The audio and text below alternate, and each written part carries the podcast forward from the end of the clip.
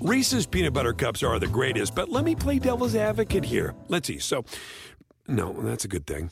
Uh, that's definitely not a problem. Uh, Reese's, you did it. You stumped this charming devil.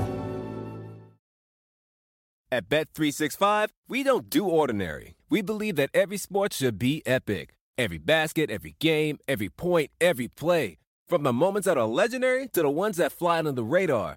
Whether it's a three pointer at the buzzer to tie the game or a player that goes two for two at the foul line. Whatever the sport, whatever the moment. It's never ordinary at Bet365. 21 plus only. Must be present in Virginia. If you or someone you know has a gambling problem and wants help, call 1 800 Gambler. Terms and conditions apply. Welcome to the Sports Garden Network podcast, your source for sports entertainment, incredible sports wagering intelligence. Welcome, sports fans. This is Wagering Week. I'm Tom Barton. That's right, we are Wagering Week. Guys, we are Wagering Week, and you can get in touch with us at Facebook and Twitter. It is Sports Garden, G A R T E N, 855, the number four, G A R T E N. When you go to Facebook, when you go to Twitter, make sure you use that hashtag, hashtag SGN. We are on iTunes, we are on iHeartRadio, we are on all of our fine syndicated affiliates. That's where you can listen to us. We have a lot to do today. Obviously, lots of NFL action, lots of news going down. Look, Aaron Rodgers won't be there this week. Derrick Henry won't be there for a couple of weeks, oh, oh, oh, six to eight weeks. I expect him back in uh, about a month and a half. Guys, this is absolutely devastating for fantasy teams. This is crazy for DFS lineups. This is crazy for playoff pushes. I think the Titans, you know, everyone's going, oh, yeah, they're going to be just fine. I think the Titans are in a little bit of trouble. They'll make the playoffs, it seems, but I think they're in a little bit of trouble. The Colts having a pretty easy schedule from here on out.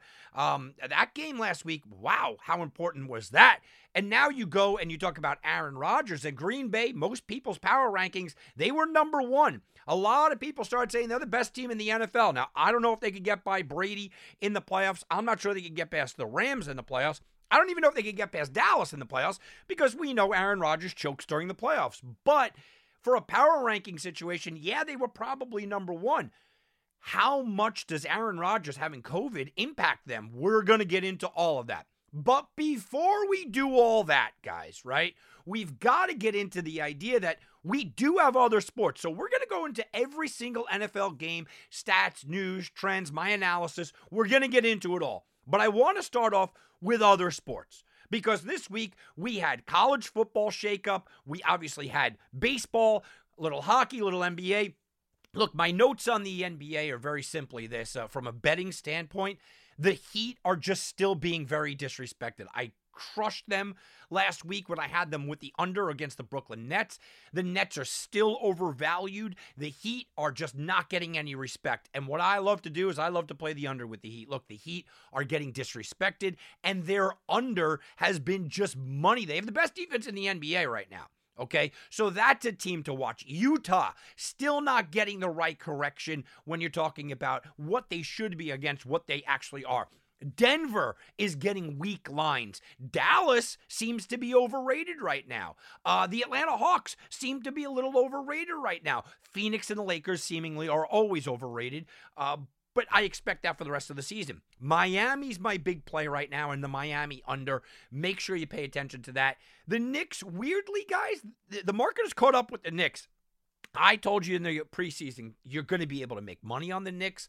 I thought the Knicks were a team that you look at and you go, okay, yeah, we we could really get a, a market advantage there. There hasn't been much of a market advantage for the New York Knicks, so it's something to pay attention to. Going over to hockey, Look, there are certain teams that I told you guys I loved Edmonton before the year, and I absolutely love Florida. I picked the Florida Panthers uh, to win it all. Well, both of them are absolutely on fire. One of the stats that I have been mentioning on my personal Twitter account night after night, and look, I know you got to lay big numbers with him, and that's Connor McDavid to score a point. You want to make money consistently? Think about it like this you know, even if you're laying 330, even if you're laying 310, 330, 350, whatever it is, you're, you're betting 100 bucks to win $27. $100 every night. $100 every night, 27 bucks. 27 bucks. 20. The guy is scoring a point in every single game. I mean, he just is. This is where Connor McDavid is right now. So that is something to kind of pay attention to. overall, the Edmonton Oilers are an extraordinarily good offensive team. We know how good they are. We know you got a, a, pure number one who's setting all kinds of records this year, on pace to do that. We have a pure number two. Now they have a three and a four, but their defense is actually playing pretty well. It's something to pay attention to for Edmonton. Florida, no one believes in this team. They're continuing to be undervalued. That's something to watch as well. The Vegas Golden Knights, our buddy Rob Mish wrote me this week, and he said, Yeah, you might hit that Knights underlook, one of my biggest pre- preseason plays was that the Vegas Knights were going to go under their points total. They have looked like a mess, but nothing like the mess that the Blackhawks have looked. The only thing is that from a betting standpoint, Vegas is still getting big numbers and they're still overrated the Blackhawks have kind of come back down to earth, and, and it doesn't seem like many people are betting on them or have faith in them. I think they will eventually turn it around, but right now you can make money on that. The last team is Toronto. Look, Toronto is getting a ton of shots on goal. I mean, a ton of shots on goal. And you look at Toronto and you go, eventually these shots are going to start going in. Mitch Marner looks lost out there. And Marner's been one of those guys that I've consistently made money on, made money on with props, made money on just overall his consistency. Uh, he's been absolutely lost out there. You have to expect him to pick it up. I know Matthews was hurt a little bit. I think you could start pounding Toronto in the over very, very soon because the market correction is going to tell you, yeah, they're going to correct for this Toronto team. Something to watch there. All right, so I want to kind of give you a quick overview of that. Now let's get into a little college football, okay? Because everybody screams and yells and flips out about the FCS, uh, uh, you know, college football playoff committee, and the committee doesn't know what they're doing. Look, the committee doesn't know what they're doing. Okay, they are lost in space. They are awful. They're terrible. Uh, every year they're terrible. I, I think about you know the BCS committee, and you go, oh man, they're horrible. Oh, well, what about the voting? I would rather a split national championship. I mean, I really would. At this point, to me, the biggest travesty in the history of college football happened when Alabama played LSU during the season. They didn't even play in their own SEC conference title game, and this is you know probably about a decade now ago. Uh, they didn't play in their SEC title game. They lost, and they still went on to the championship to play the same LSU team. Eventually, went one and one and was crowned national championship uh, champions. Since then, it's been a disaster, and I think it's going to continue to be a disaster, guys. And don't tell me this 18 playoff whatever. No, it, it's called favoritism. We talk about it all the time that this system that we have in place, I'm not talking about the playoff committee, no.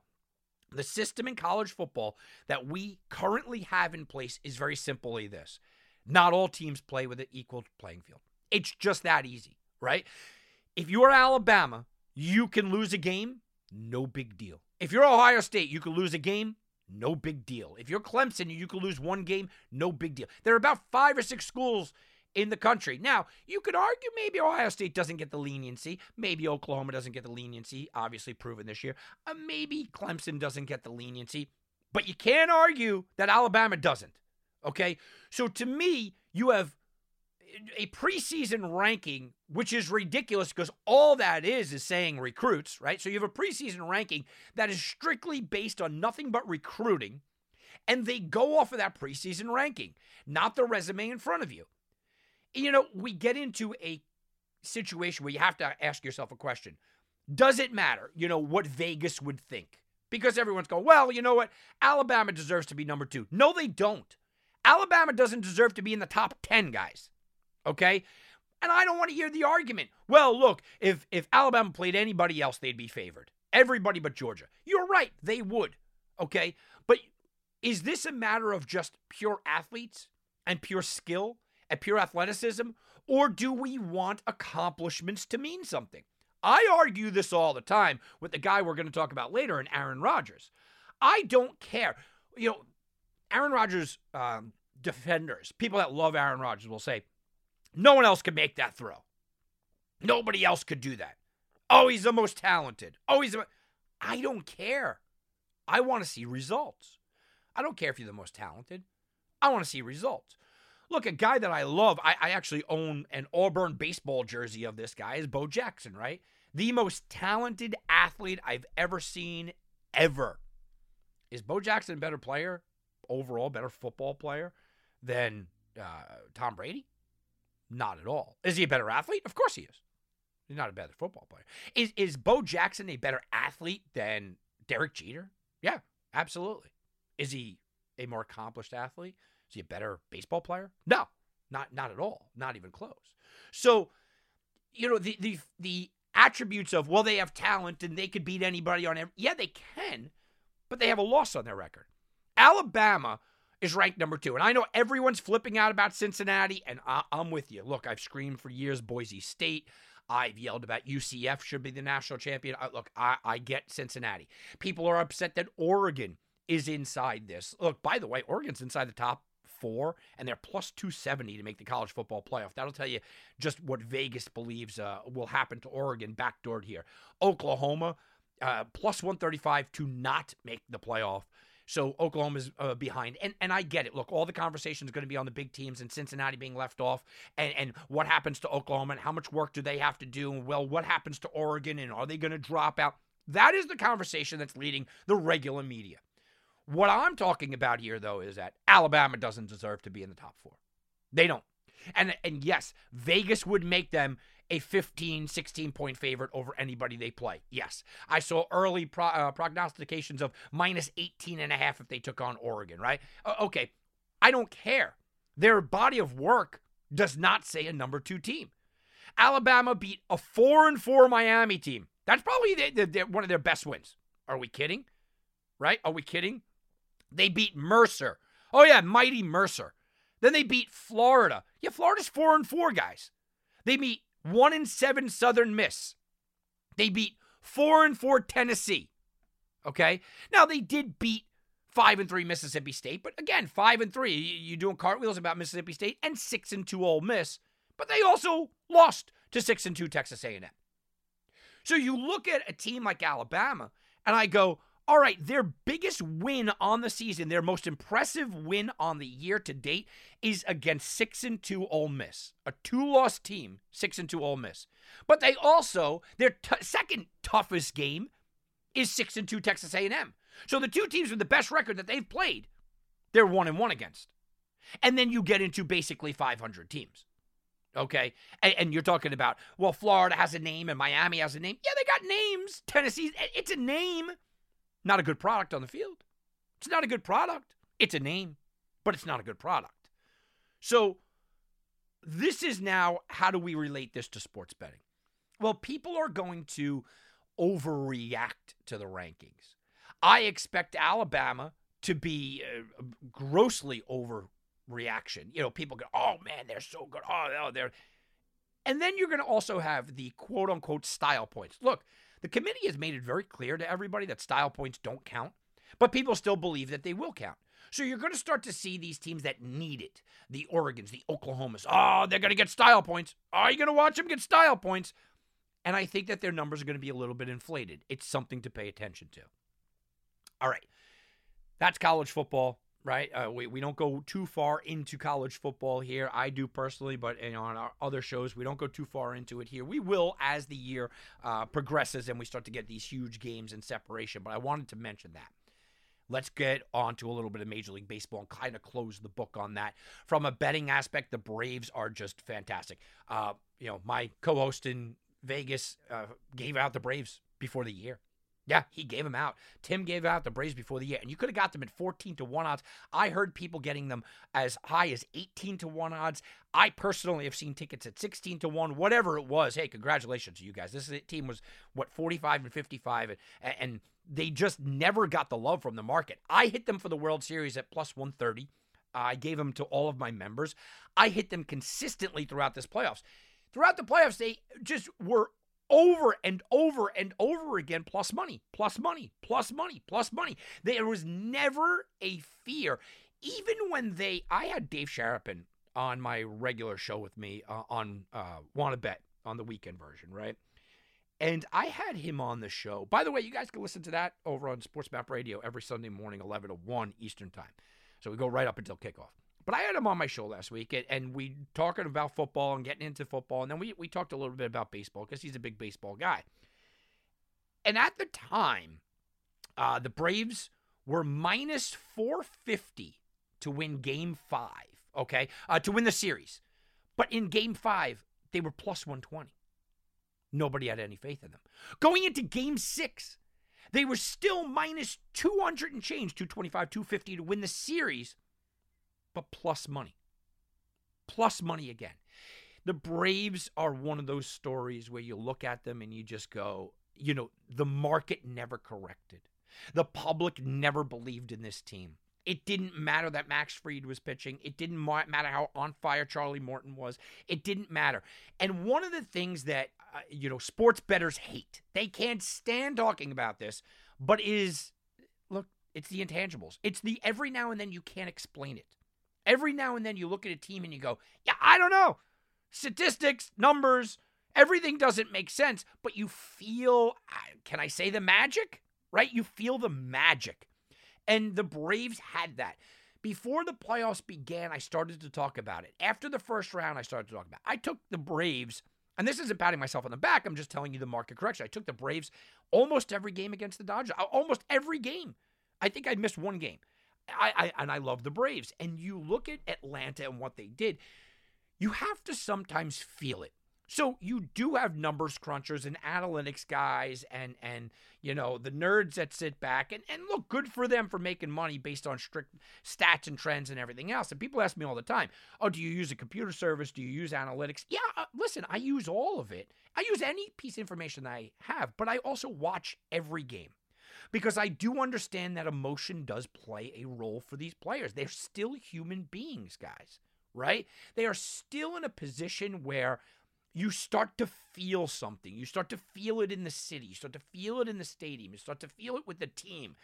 And you could feel that with Atlanta coming down the stretch, overcoming these obstacles. You could start to see Austin Riley this year went from, okay, you know, he's a good player to, wow, he's MVP candidate. Wow, into the playoffs. Oh, man, he, he's a guy that could carry us. But so can Freddie Freeman carry us. And so can, can Eddie Rosario carry us. And Jorge Soler. And you start to go, why aren't uh, people in the public giving them any credit? Well, they're not giving them credit because as of, you know, mid-July, this team was uh, an afterthought. And they don't have the big giant names when you're talking about starting pitching. Max Fried isn't a big giant name outside of people that know him in baseball. So the public is going to drive the Astros because they've been there before. Because everybody knows Correa and everybody knows Altuve and everybody is starting to know Yordan Alvarez and we all know Bregman, right? You're going to know that. So you when you're starting to bet baseball, especially baseball more than any other sport, it is uh, an idea of okay, who who is the the momentum going with? Who is the team that's working? You hear it all the time. Hitting is contagious, right? Hitting is contagious. It's not a, a fallacy here, right? In the NFL, it's one game. You know what? You're just as good as your last game. In the NHL, kind of the same thing, right? In the NBA, look, you know, a, a week work. In Major League Baseball, it's streaky, man. We've had, you know, the Oakland A's not too long ago won 20 games in a row, right? They made a movie about it. Um, we we have the Cleveland won 20 games in a row. We have those streaky, you can't kind of explain it things. So this is why Major League Baseball is so hard to bet on the futures. I give a lot of credit out there to anybody who had the Braves 14 to 1, 16 to 1, 18 to 1, whatever you had them at. Hey, congratulations. Absolutely fantastic job. Congratulations to the Braves. Now we look at next year, and the Braves are absolutely loaded again. Do they keep Freddie Freeman? I think they have to. I mean, I, I just think they have to. Ronald Acuna is going to come back. Ozzie Albies is back. Obviously, Riley's back. I mean, they have a lot of their core. They also did this without Soroka. There's a lot to like about Atlanta. But understand where Major League Baseball um, is considered, well, you know what? It's a smaller, uh, uh it's a smaller sport considering, you know, people, uh, it's very, very centric to where you are, very uh, regionalized. And people could kind of just get caught up in this Braves fervor. But just understand, Major League Baseball, hasn't been a repeat champion in, in, in decades. Okay. Teams just don't repeat. So, as good as the Braves look, as stacked as they look, you're adding Acuna, you're adding all these guys. Oh, man, they're going to come back. You know, I wouldn't put a dollar on them. I wouldn't go anywhere near this team. Because of the idea that Major League Baseball is just so fluid. Major League Baseball hasn't had a repeat champion in really, truly decades here, guys. So I wouldn't go anywhere near Atlanta. As stacked as they are, and this is nothing against Atlanta, this is strictly a betting business decision. I don't care what odds you give me for Atlanta.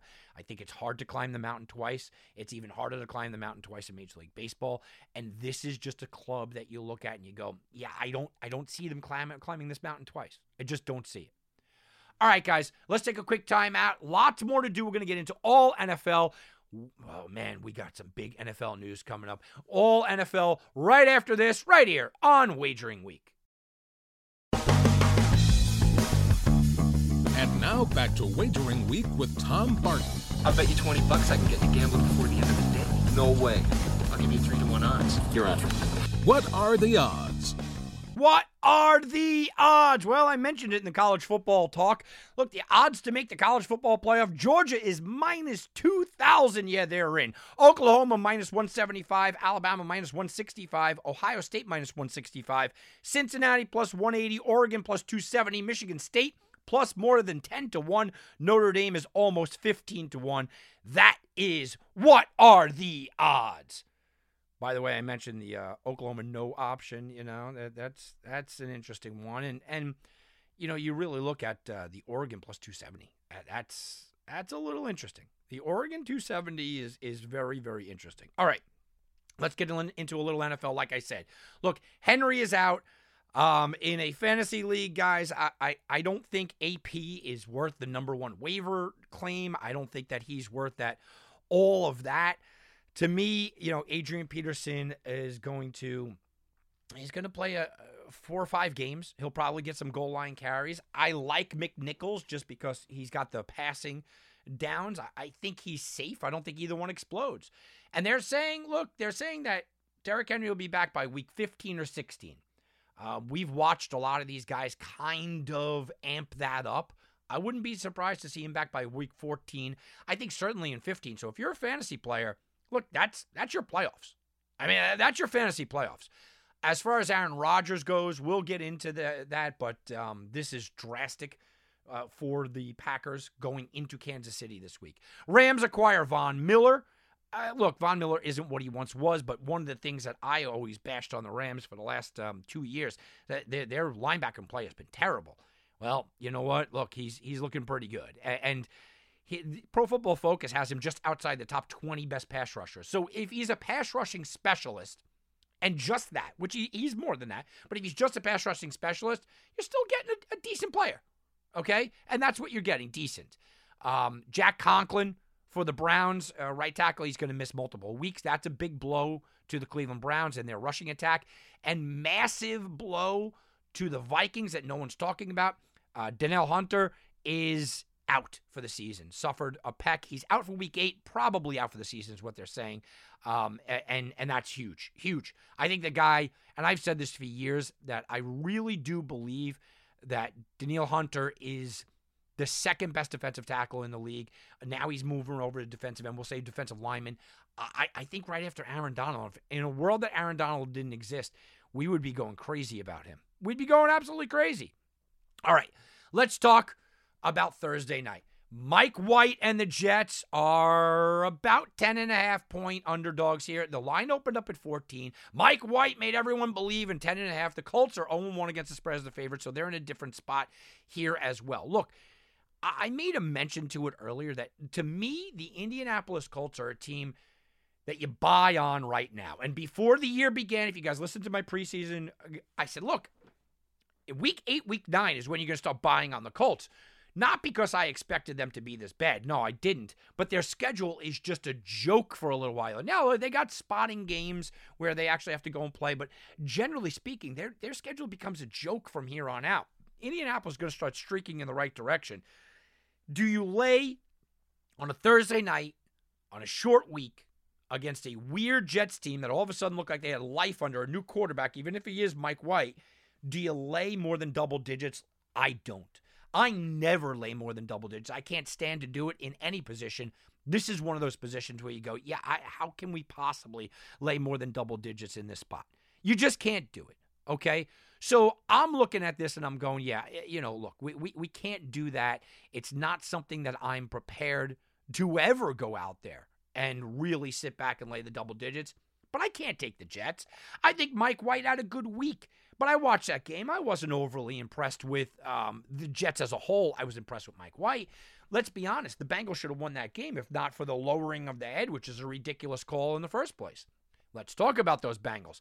Bengals are about two, two and a half point favorite over Cleveland. I just mentioned Jack Cochran's going to be out. Uh, Nick Chubb is back. He didn't get the full allotment because D'Ernest Johnson still had a lot um, of playing time there and a lot of the backfield. They just don't trust Nick Chubb to catch the ball out of the backfield, right?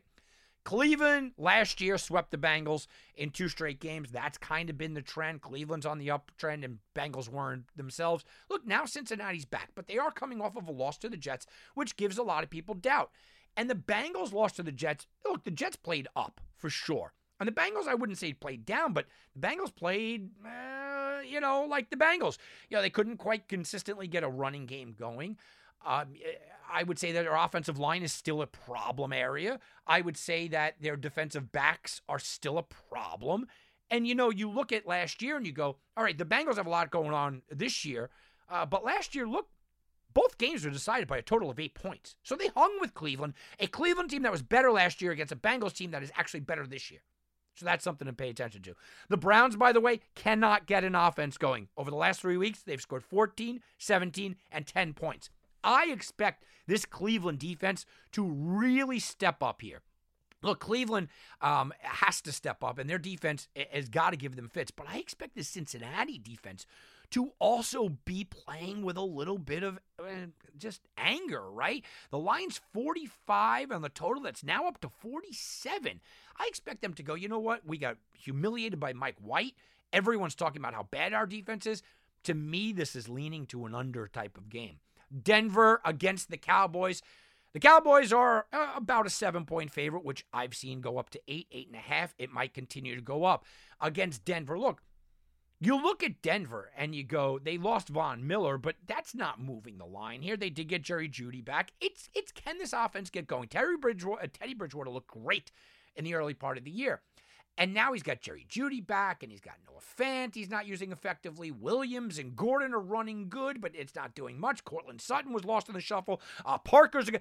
They got offensive weapons all over the place, but they just can't seem to score. Dallas, meanwhile, doing it with a backup quarterback. The line told us last week, and I mentioned this multiple times on my Sunday show. The line told us Dak Prescott was not going to play before he didn't play. The line this week is telling us Dak Prescott will play. But a lot of people are saying, you know what? I like Cooper Rush anyway. The Cowboys have the top ranked offense. It didn't help, uh, it didn't hurt Cooper Rush's uh, value with CeeDee Lamb back there, and it didn't hurt CeeDee Lamb, who had a great game. Look, when you got Cooper and not Cooper Rush, when you got Amari Cooper and you have CeeDee Lamb and you have Z- Elliott and you have Pollard, it, it, it's just difficult to do what they're doing. Now, the Broncos have a second best scoring defense in the league. Denver has lost their last two road games, but like I said, their offense does have explosive players. I thought that the Cowboys were underrated for a lot of the year, and suddenly this game, suddenly, has the speaking of overrated Dallas. Now, that doesn't mean they can't go out and win. So I don't have a lot of faith in this Denver team, but it's starting to feel like too many people like Dallas. Too many people are talking Super Bowl. Too many people believe that Cooper Rush could go in here against a pretty good Denver defense, even without Von Miller, and just have their way with them. I like Dallas if it was under a touchdown. Now it's closing in on double digits, and, and um, I'm staying away. Speaking of a stay away game, how about Houston, Miami? Look, Houston's garbage. We know that. They're absolutely terrible, but Miami's not much better. Miami's going to be a seven point favorite. I know that they're at home. These are two of the three worst scoring offenses in the NFL, and the Texans and Dolphins both have a minus four turnover ratio. That's not good. Okay. Miami is in a position where, all right, they said we're going with Tua, but how much did the Deshaun Watson rumors bother this guy? You also look at the idea that DeVante Parker was also on the trade block. He had a big week last week. They have weapons.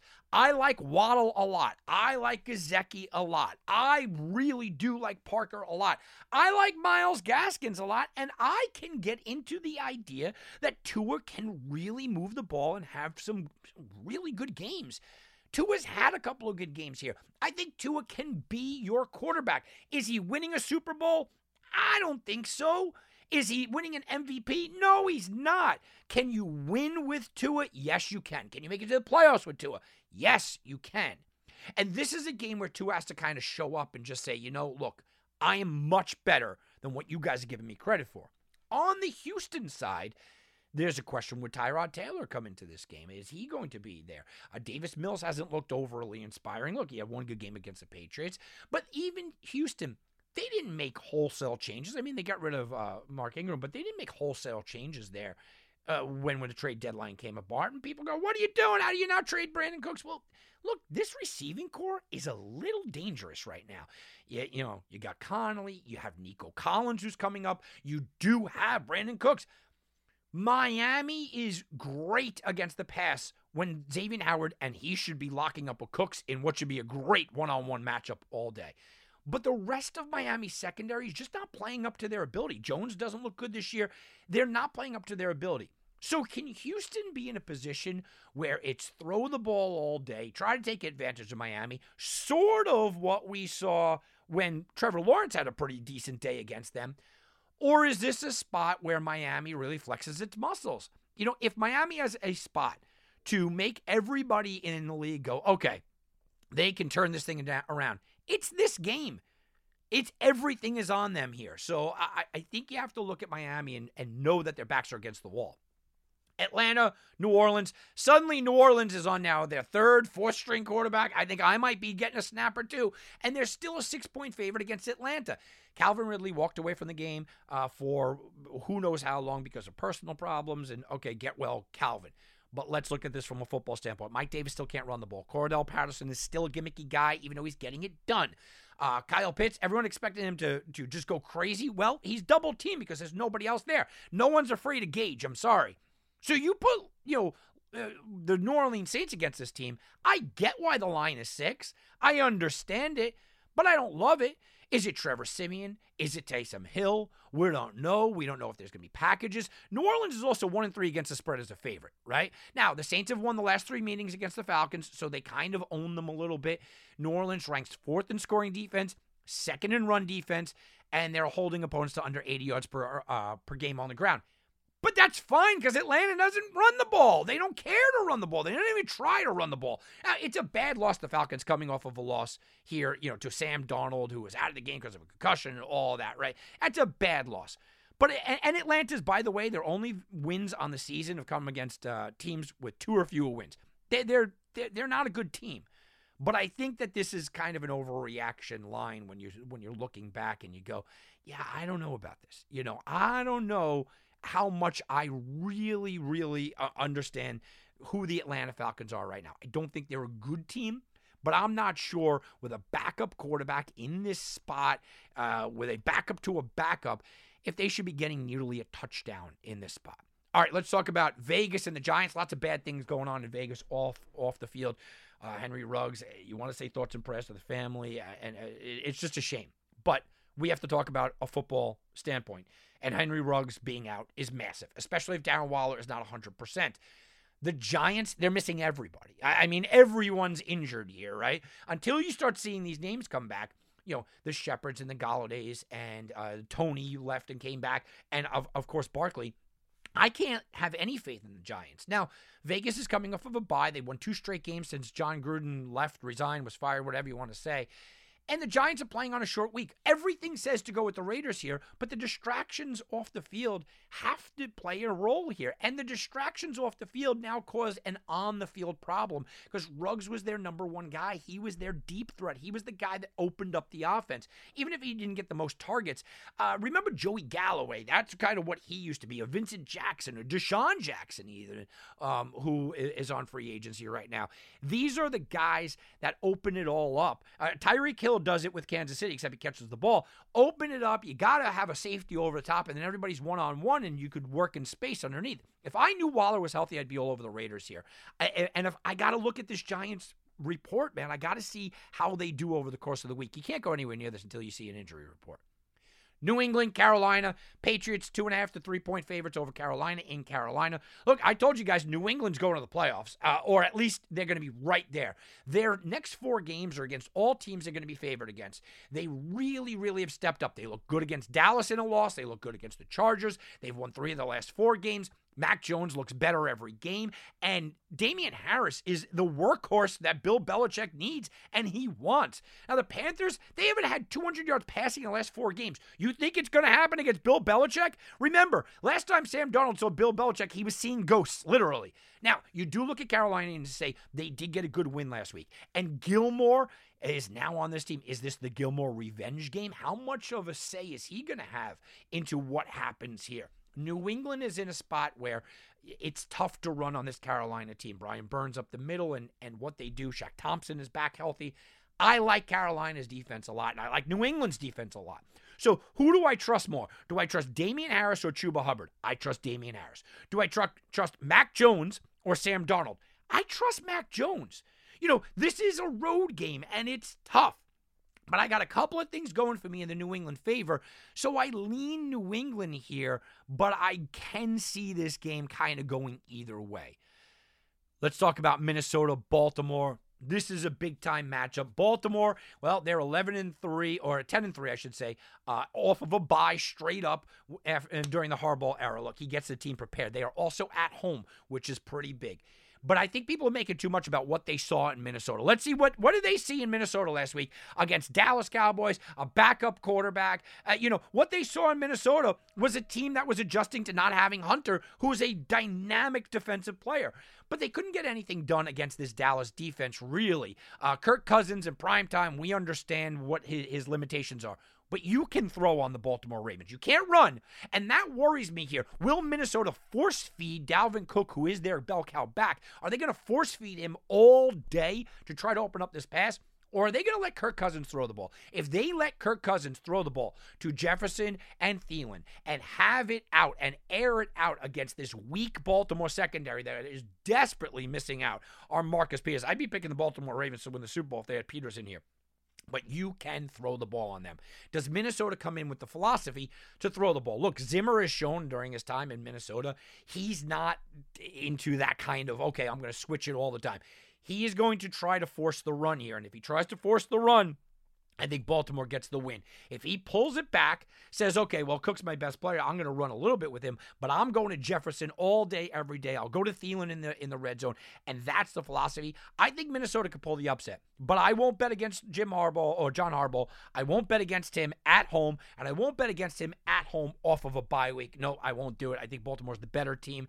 I just don't know if the Minnesota Vikings are going to come in with that throw philosophy.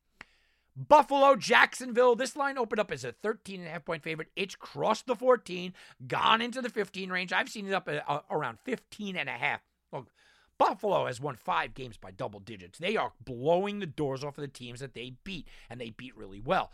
Buffalo also had the league's top scoring defense at almost 16 points. That is pretty huge for fantasy purposes. Oh, by the way, the Jags are double digit underdog for the first time this year. That's weird, right? You would assume that Jacksonville would be double digit underdogs quite a bit. No, for the first time this year, they are double digit underdogs. All right, that's something that makes you kind of scratch your head and you go, oh, well, I, I guess people were believing in Jacksonville. I was one of them.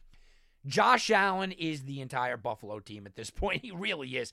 He should have a field day here. Jacksonville could get after the passer a little bit. I expect Stefon Diggs to start having big games. Dawson Knox won't be back for this one because they almost they don't need him. They're going to sit him down. Don't worry about it. But Beasley has stepped up, and Sanders has stepped up, and Zack Moss has stepped up. This entire offense is massively scary. And I'm mentioning the offense because the defense, well, it goes without saying.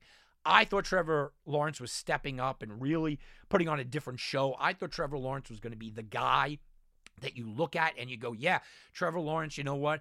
As the year goes on, it's going to be excellent. Well, went into Seattle last week and just looked miserable. And the entire offense looked miserable. I know Robinson got a little bit banged up. Watch his status for this game against Jacksonville, but he won't have a lot of running room anyway. This is going to be the Trevor Lawrence show. And now Agnew is kind of taken over for Shenault. And, uh, you know, Chark is still out and he's going to be out for the year. Did that really hurt them? Marvin Jones isn't getting the looks that he's getting. Jacksonville is a mess offensively. I think that they're dangerous because of the talent level, but that talent level probably won't happen until the future because Trevor Lawrence isn't getting it done this year. I love the guy. I still think he's going to be a superstar, but he's just not getting it done. He's not going to get it done against this Buffalo Bills defense. And I don't think Buffalo takes this game easy because they did have the loss two weeks ago against Tennessee. They also struggled for the first half against Miami. So I think they're going to be ultra focused. This looks like one of those absolute blowout games. I don't know if I can lay the 15, 15 and a half. You know how I am with double digits. But if there's any team to lay here, it would be here. It would be Buffalo to just beat up on Jacksonville. Like I said, I think the future is bright for Trevor Lawrence, but it's not going to be bright on Sunday. Speaking of the future, all right, guys, let's go back to the future. We're sending you back to the future. Okay, all right. Bet to the future. Bet to the future. Well, we're going deep into the future here. I have the 2022 World Series Championship odds. Yeah, doesn't take long, right? Right after the game, they were pretty much put out. Well, who's on top? Well, we, we kind of assumed. The Dodgers are 5 to 1. The Braves are 10 to 1. Like I said, look, you're not getting that 16, 18 to 1 anymore. 10 to 1 for the Braves. Houston and the White Sox, Tampa and the Yankees all at 12 to 1. 14 to 1 Toronto, Milwaukee and San Diego. 18 to 1 come the Mets and the Red Sox. 20 to 1 are the Giants. 30 to 1 St. Louis. 40 to 1 the Angels, A's, Mariners, Phillies, Reds, Royals. Royals are 41. Detroit Tigers only 40 to 1. 50 to 1, let me say it. the Cleveland Guardians. Miami Marlins are 60 to 1, Washington 60 to 1, Colorado 60 to 1, Minnesota Twins 80 to 1. The Cubs, Diamondbacks, Baltimore, Pittsburgh, and the Texas Rangers come in at 100 to 1. And that is bet to the future. Wow, uh, some interesting odds there. So, yeah, look, I don't jump on. You know me, I'm king of futures. I love futures plays. I don't jump on anything in Major League Baseball until I see uh, free agency, especially a year like this with such big, huge free agent. And, and there's always, it seemingly, um, there's always some big, giant free agent names, right? I mean, we usually have that. So, uh, Major League Baseball, I wait, I wait, and I wait, and I'll do so again here. All right, let's get into the NFL, the late games. Let's have the conversation because these late games, guys, the first and foremost, Aaron Rodgers will miss the game against Kansas City at Kansas City, and the line is all over the place. Okay, this line was it originally opened up at Kansas City minus two and a half. Then it fell to Kansas City minus one. Then it was zero. And this was it, it was a pick'em game before Rodgers and the news came out. Now all of a sudden, look, the the line is getting crazy, and I, I, I get it. You know, I get what's going on. Um, where the overreaction of Aaron Rodgers, just to understand, and so we have a basis for this. Aaron Rodgers, how much is he worth? Well, Dak Prescott was worth six to six and a half points last week. That's what Dak Prescott was worth. Okay, from the time that the line came out for Sunday Night Football, and then the closing line where Minnesota was the favorite. Uh, that line had moved six to six and a half points, depending on where you were shopping. That's what a starting quarterback is in this league. Aaron Rodgers in the same vein with Dak. So you you got to understand the rapid movement. I thought Green Bay was going to be the biggest public play for this. I don't know if you could go near this game. Look, Kansas City didn't look good. They're on a short week. They didn't look good on Monday night we know Patrick Mahomes is broken at this point. He's got problems. Pat, Patrick Mahomes has below six yard per attempt in four of his last six games, guys. Right? I mean, he's just trying to do. I, am sorry. I called this throughout his career. I like Mahomes. I want to root for Mahomes. I actually really do like Patrick Mahomes. Stop with the jump passes. Stop with the no look. Stop with the you know the ridiculous look. Patrick Mahomes thinks he's Patrick Mahomes. And I mean, that's really what's going on right now. He doesn't look right because he's making stupid mistakes, dumb errors, jump passes, no look, this, that. Go back to fundamentals. Patrick Mahomes is starting to look like what he looked like at Texas Tech, which was a gunslinger, throw it all over the field, not really know where it's coming from. Um, is he still massively talented? Of course he is. But that kind of play gets people down. And Travis Kelce's body language will tell you all you need to know on Monday night. Travis Kelce, you could say, well, maybe age is catching up to it. Maybe it is. But Travis Kelce doesn't look right either. And Travis Kelce looks uh, lost out there. He looks fed up. His body language is not good. With all that said, Kansas City now has to go up against a top 10 ranked defensive unit in Green Bay. You don't think of Green Bay as a defensive unit, but they are. Green Bay is getting Davante Adams back, but it's all about Jordan Love, right? I mean, it's going to be Jordan Love. Um, unfortunately, this is it, Aaron Rodgers and Patrick Mahomes have never been on the same field together, and we're not going to get it again here. I don't think you could bet this game either way because I don't know how far along Jordan Love is. And, you know, the Packers' running game has been pretty good with the two headed attack now, not only Aaron Jones, but also A.J. Dillon. Let's talk about Chargers and Eagles. This was a three point line, and everyone's loading up on the Eagles? What? You can hear the question in my voice because I don't get it. Look, the Eagles are 0 3 at home. Nick Sirianni's a, a disaster. Okay, L.A. I know it, it's it's not a one o'clock start, so you don't have to worry about that. The Chargers look bad against New England, but they were out coached. Do you think that Nick Sirianni is going to out coach Brandon Staley, or is that going to be pretty even? I think it's going to be pretty even. So you start to go by units. You know, who's got a better unit right now? The defensive line and the defensive backs of the Eagles, or that of the Chargers? I'm taking the Chargers, D man. Who's got a better running game right now? Boston Scott and Gainwell or Austin Ekeler? Yeah, I'm taking the Chargers. Who's got better receivers? Keenan Allen, Mike Williams and company, or whatever the Eagles are throwing out there with DeVonta Smith and hoping he catches the ball? I'm taking the Chargers. And then who are you taking? Jalen Hurts, who is looking over his shoulder and seeing Gardner Minshew and his great mustache and his short shorts warming up, or Justin Herbert. I don't understand this line movement. I don't understand people going in on Philly. I don't understand what's going on with this at all. Uh, to me, guys, the Chargers have to win this game. If the Chargers don't win this game, my entire idea of who the Chargers are this year, which is a potential playoff team and, maybe a division winner, is out the window. I can't imagine that the Chargers would lose this game. I really can't. I would look. I was somebody that took New England last week. I can't imagine the Chargers lose this game. This is a weird situation that I'm watching everyone load up on Philly. All right, let's talk about Arizona, San Francisco. This should be a good battle. Look, um, the Cardinals, they've won seven games this year. They've scored 31 or more points in six of those, okay? The only time they failed to go over that 30 point mark and really, you know, didn't have a great game was when they took on the Niners. It was a 17 10 game. But that 17 10 game the Niners moved the ball all day long on this Cardinals team. Now, the Cardinals, Murray has an ankle injury. He's hurting. JJ Watt is out. Uh, you have to start to go, how much was this the Cardinals just streaking at the wrong time? The Cardinals are coming off a 10 days rest, though. I don't believe in Cliff Kingsbury, but I also don't believe in Shanahan. I don't think either one of them are that, you know, genius coach.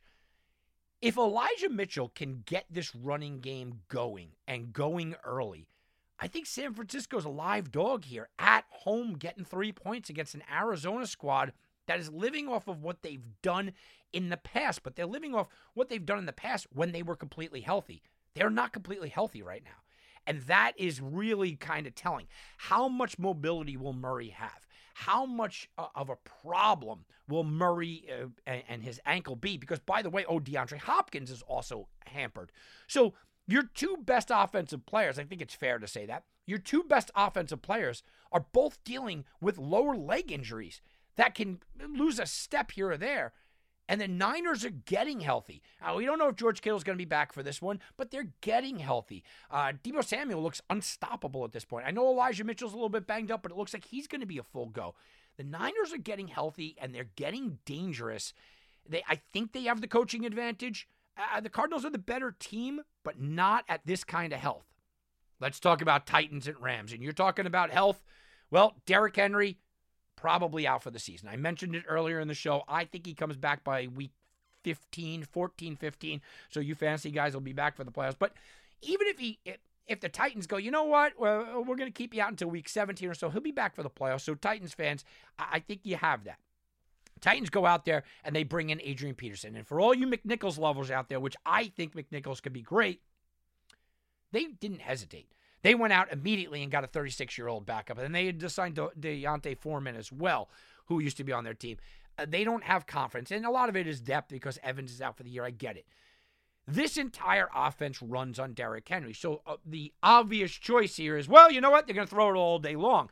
Well, Julio Jones is still banged up, and I like Anthony Firkser, but he's been banged up most of the year. So this is on Brown, and pretty much that's it. How much confidence do you have that Ryan Tannehill can step up the way he already did last year, step up and really take control of this game? That's what you're asking yourself. Because the Rams are an increasing favorite. They opened up at seven, it's up to seven and a half, eight, eight and a half. I get it. The Rams are at home. The Rams offensively look unstoppable. And the, the, Titans defense, I'm sorry, they're still bad. I know they've had good game. No, no, no. Titans defense is bad. Cooper Kupp's got to have a field day.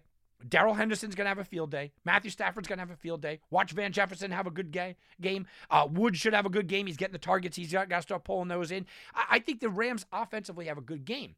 And you got to say, you know what, to the Titans, can you score 30 without Derrick Henry? Because the idea to keep the Rams off the field is gone. That would be, look, the game plan for this game would be run the ball all day, keep Stafford off the field. That's gone. That idea and that philosophy is just not a reality here. So, what can this team do? What can they possibly do? Well, they're going to have to just be in a shootout. Do you like the Tennessee Titans in a shootout? Do you like the Tennessee Titans throwing it all over the field against a team that knows what they're doing? Look, Jalen Ramsey should be one on one with Brown and shut him down. Dare him. But guess what? If Julio Jones is not 100%, Jalen Ramsey could go, guys, give me some help. He probably won't because of his ego, but he's going to go, guys, give me some help. And the safety's going to lean over. If you eliminate Brown for this game and rely upon a banged up Julio Jones, uh, Jeremy McNichols coming out of the backfield, and Anthony Firkser, this is going to be a g- complete disaster. Rams will destroy this team if that's what you're doing. I, I, think they got to come up with something creative. I think they have to really, really rely upon Ryan Tannehill being what we saw last year, not what we've watched this year. All right, let's go to Monday Night Football. Bears, Steelers. Bears are the number one team in the NFL coming into last week towards the under, but Justin Fields exploded last week. All of a sudden, Justin Fields looked really good. He was running the ball like crazy. Bears fans were excited, and the Bears still lost. And they lost pretty convincingly. Now they come in almost a touchdown underdog on the road, Heinz Field.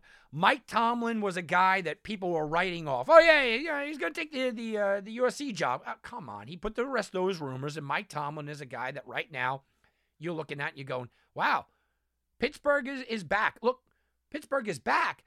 Before the year, I told you one of my best bets of the year. My two best bets of the year were that Harris scores eight touchdowns or more. I loaded up as much as I possibly could on everything with that. And the other thing was that the Pittsburgh Steelers were going to win eight or more games. Because I'm like, they're not going to only win seven. The Steelers have now won three straight. TJ Watt has eight and a half sacks. This defense is on fire.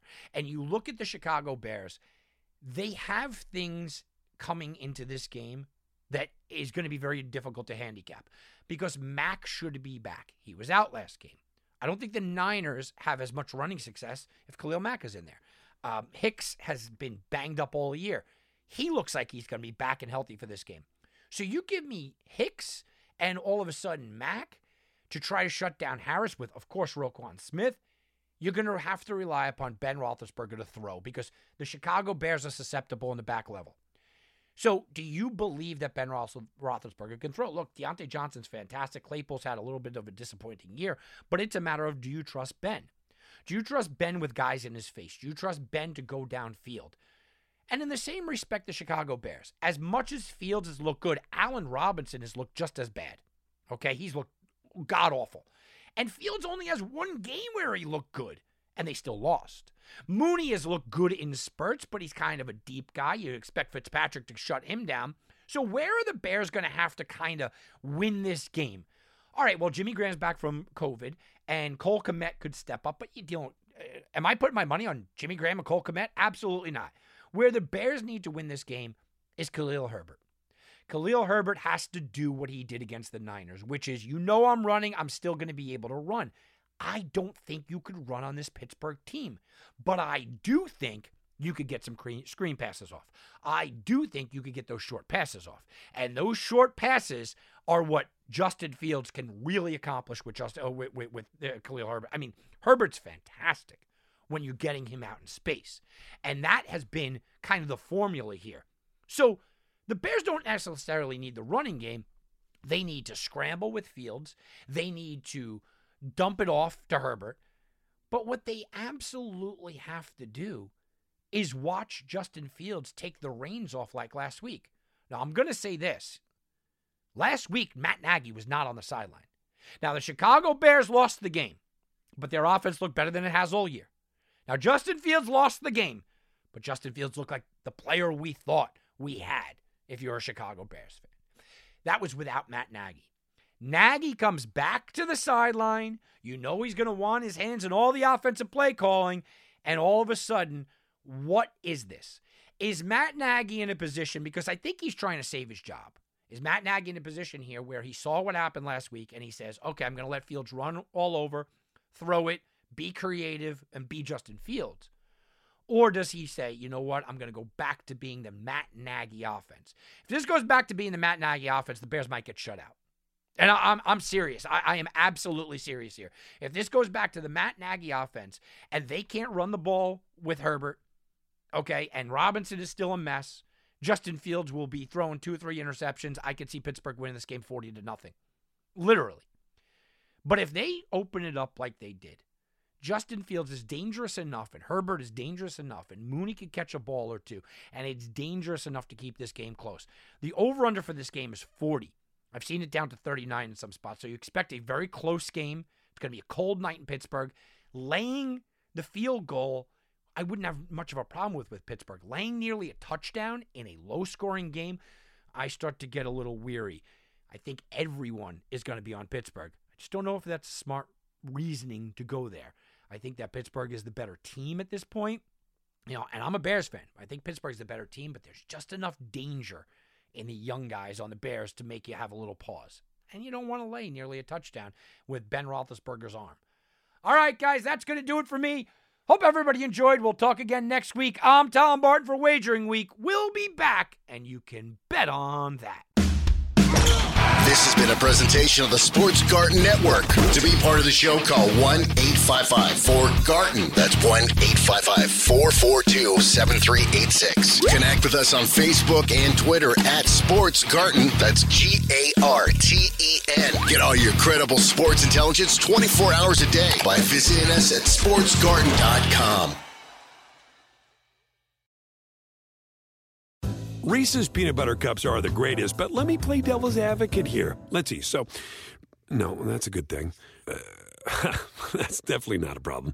Uh, Reese's, you did it. You stumped this charming devil.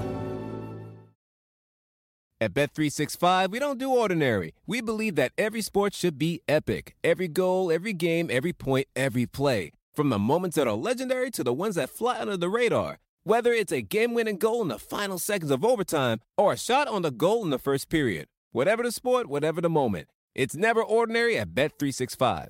21 plus only. Must be present in Virginia. If you or someone you know has a gambling problem and wants help, call 1-800-GAMBLER. Terms and conditions apply.